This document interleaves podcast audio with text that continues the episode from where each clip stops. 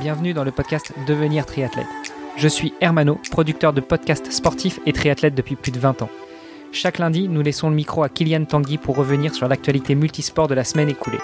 Kylian produit chaque jour le podcast Sport Actu dans lequel il revient sur les résultats et faits marquants sportifs de la journée. Retrouvez-le sur Apple Podcast et sur Instagram à sport.kyliantanguy. Juste avant de vous laisser écouter cet épisode, j'ai un service à vous demander. Aidez-nous à faire grandir la communauté en partageant cet épisode et plus globalement ce podcast au plus grand nombre. Allez, assez discuté, place aux actus du moment avec Kylian Tanguy. Sport Actu, c'est l'actu sport. Bonjour à tous et bonjour à toutes. Bienvenue sur cet épisode du lundi 6 septembre. Dans cet épisode, je souhaite revenir sur la Collins Cup, une course de triathlon au format un peu particulier qui s'est tenue le 28 août dernier. Vous avez peut-être vu passer les résultats, c'est l'équipe européenne qui s'est imposée devant l'équipe USA et l'équipe internationale. Mais que ce soit le cas ou non, je vais vous expliquer ce qu'il s'est passé, car c'est un format que l'on retrouvera dans le futur et qui pourrait tendre à se démocratiser de plus en plus. Déjà, revenons sur la course du week-end dernier. Trois équipes se sont affrontées. Une équipe USA, une équipe européenne et une équipe internationale. Chacune des équipes était composée des 12 meilleurs athlètes du continent, 6 hommes et 6 femmes, et comprenant deux capitaines d'équipe, un homme et une femme, sauf pour l'équipe internationale qui en avait 4, 2 hommes et 2 femmes. Ces capitaines ont eu un rôle fondamental. Laissez-moi vous expliquer. Lors des courses, un athlète de chaque équipe s'affrontent dans un face-à-face à 3 sur un triathlon comprenant 2 km de natation, 80 de vélo et 18 de course à pied. Il y a donc eu au total 12 courses, chacune espacée de 10 minutes. Pour savoir quels athlètes allaient s'affronter, la Collins Cup s'est basée sur le principe de la draft que l'on retrouve dans les compétitions américaines. L'équipe USA a choisi l'athlète qui est parti en premier, et en fonction de ce choix, l'équipe européenne puis l'équipe internationale a choisi qui l'affrontera. Pour le deuxième face-à-face à 3, c'est l'équipe européenne qui a donné le nom de son athlète en premier, puis l'équipe internationale et enfin l'équipe USA. Pour le troisième, c'est l'équipe internationale qui a démarré, suivie de l'équipe USA, puis de l'équipe européenne, et ainsi de suite jusqu'au dernier affrontement. La stratégie était donc primordiale, car pour désigner l'équipe gagnante, celle qui a soulevé la Collins Cup, il ne fallait pas additionner le temps de chaque athlète. En fait, dans chaque affrontement, le premier à franchir la ligne d'arrivée marquait 3 points, le deuxième 2 points et le troisième 1 point. Il y avait également des points bonus en fonction de l'avance à l'arrivée, plus 0,5 pour 2 minutes d'avance, plus 1 point pour 4 minutes d'avance et plus 1,5 point pour 6 minutes d'avance.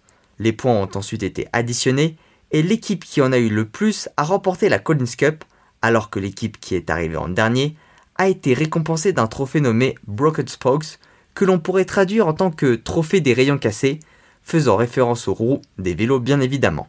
C'est pour cela que la stratégie mise en place par les capitaines d'équipe était primordiale.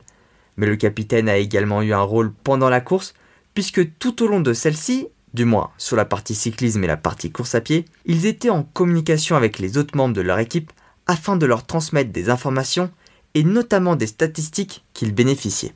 Et comme je vous l'ai dit en début d'épisode, c'est un format qui va se démocratiser dans le temps. D'abord, car la Collins Cup a une ambition d'être organisée chaque année, mais aussi car elle apporte une certaine nouveauté afin de rajeunir le triathlon. Vous l'avez sûrement remarqué, mais de nombreux sports ont tenté de se moderniser ces dernières années. L'exemple le plus marquant, et celui qui se rapproche le plus de ce que veut mettre en place la Collins Cup, c'est le tennis avec leur Ultimate Tennis Showdown. Je suis sûr que vous en avez entendu parler.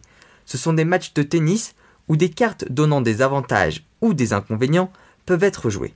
Le but Retrouver des téléspectateurs souvent lassés des matchs à rallonge. Et eh bien là, c'est identique. Soyons honnêtes, personne ne regarde un Ironman en entier. Ce qui est pertinent, c'est le départ de la natation, puis la transition vers le cyclisme. Mais après, personne ne suit la partie cyclisme, ni le début de la partie course à pied.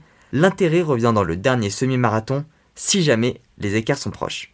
Mais là, l'intérêt se déroule tout au long de la compétition, car à l'écran, on a la possibilité de voir les statistiques en direct, mais aussi car la diffusion ne propose pas de plan à rallonge d'un seul sport. L'avantage des départs différés est donc de pouvoir faire suivre plusieurs courses en une, et donc de garder l'intérêt du spectateur sur la totalité de l'événement. Voilà, j'espère que l'épisode vous a plu et que vous voyez désormais mieux l'intérêt de cette Collins Cup.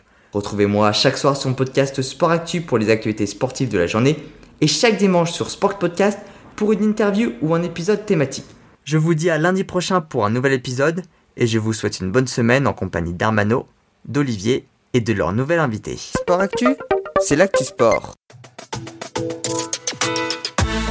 Merci d'avoir écouté cet épisode jusqu'à la fin. Si vous l'avez apprécié, venez sur le groupe Facebook pour nous laisser un commentaire et interagir avec nous. Vous nous aideriez aussi énormément en allant sur Apple Podcast pour laisser une revue 5 étoiles de préférence à ce podcast Devenir triathlète et au podcast de Kylian Tanguy Sport Actu. Allez, à demain pour lancer la thématique de la semaine.